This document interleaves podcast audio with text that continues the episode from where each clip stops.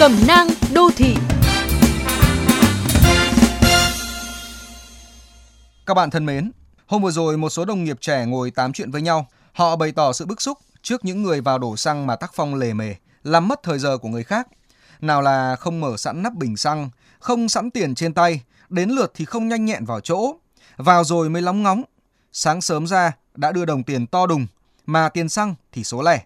Xong lượt cũng chẳng khẩn trương di chuyển để người khác còn vào. Có người biển hướng dẫn dành dành ra đấy mà còn cố tình lạng sang khu vực dành cho xe khác hoặc đi ngược chiều lối vào gây cản trở mọi người, khiến nhân viên chạm xăng phải nhắc. Cây xăng là nơi thường xuyên đông đúc, nhất là vào giờ cao điểm. Chỉ một vài người chậm chạp, hàng chục người sẽ phải chờ đợi lâu hơn.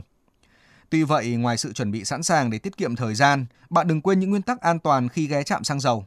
Đang mua xăng mà điện thoại đổ chuông, nhiều người hồn nhiên bốc máy, không hề biết hay không quan tâm cuộc điện thoại của mình có thể gây nên mối nguy cháy nổ khôn lường. Thứ hai là an toàn tài sản. Dù khẩn trương đến đâu, bạn cũng đừng quên quan sát quá trình thao tác của nhân viên bán hàng. Bởi cũng có khi bạn ước lượng không chuẩn, báo số tiền hơi nhiều mà nhân viên lơ đãng, xăng tràn cả ra ngoài, rất nguy hiểm và lãng phí.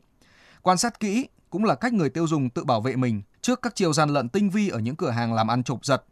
Ngoài ra, còn một yếu tố ít người để tâm, đó là khả năng bị quấy rối tình dục ngay tại các khu vực này. Đừng quên rằng một ánh nhìn không bình thường, một động tác nhận tiền mà lại tranh thủ đụng chạm lên bàn tay khách hàng hay những lời bông đùa thô thiển cũng đều là những hành vi quấy rối tình dục. Nếu bạn im lặng hoặc tặc lưỡi bỏ qua, điều đó có thể lặp lại với người khác hoặc với chính bạn ở lần tiếp theo.